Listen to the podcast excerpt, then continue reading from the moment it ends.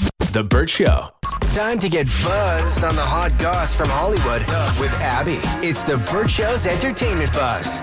Euphoria creator Sam Levinson and The Weeknd have teamed up for a new show, and it is getting terrible reviews. Like, it's the worst HBO show ever reviewed type bad. So the show is called The Idol and it's about a cult leader that's played by The Weeknd who becomes the love interest of a rising pop star who's played by Lily Rose Depp. If I'm not mistaken, I think there was a rumor going around that this was actually loosely based on Britney Spears. That's just a rumor as of now, but um, it was supposed to take the spot of Succession as like the new big Sunday night show on HBO. But if you look at Rotten Tomatoes, the show is currently sitting at 17%. Why Yeah. is it getting so universally panned? A lot of people are saying that it's like um, like soft core corn. Um, porn. Can we say that on the radio? You can say porn. Okay, softcore porn. There you go. Um, Oh. Okay.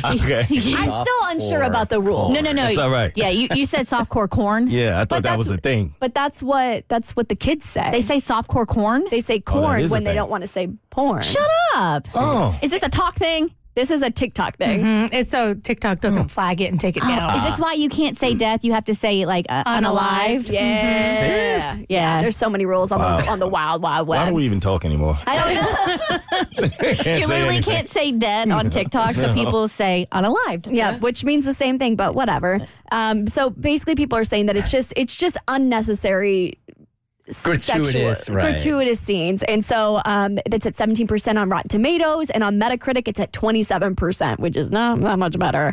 And so far, all the critics have only seen about the first two episodes at Cannes, um, so maybe it could get better. uh, it's get not worse. looking it's not looking good though. It could it could get worse. it probably could get worse. Now it just makes me really intrigued to at least give it 15 minutes. if I gave uh, Bama Rush 15 minutes, I got to give this 15 minutes. At least 15, if not 17.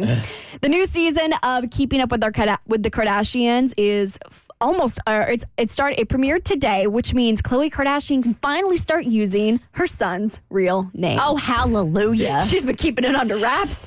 I, wa- I do want to know, like, what she's been calling her son. If she's really been keeping it a secret from the general public, like, does she have a nickname for him? She just calling him, like, baby, I call Jimmy Bubba. Bubba. Yeah, I'm like, hey, Bubba. Mm-hmm. Aw. So it's been confirmed by Chloe that his name is, in fact, Tatum, which is what the reports were saying. We knew it was going to be a name that started with T because we have their first child together, uh, her and Tristan. We have baby True. Now we have Tatum, Tristan, and then Chloe. So she's the odd one out here. So I'm going to say something that is going to be make me.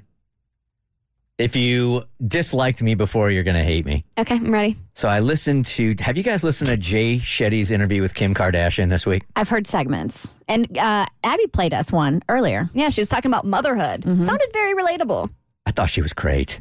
I like after I listened to it, I'm like, I have a totally different opinion about her. Like, I want to be friends with her. I think Kim Kardashian is whip smart and plays dumb. I, think that I don't she. even. I don't even feel her playing dumb. I don't think she plays dumb no, anymore. I mean, oh yeah, not anymore. But like her image or stuff, I think she has come off in the past as kind of a valley girl or very superficial. I think she's highly intelligent and calculated. Sort of like a Paris Hilton situation. Yes, same with Paris. Like the more coming out about Paris now, and the more I'm listening to her talk.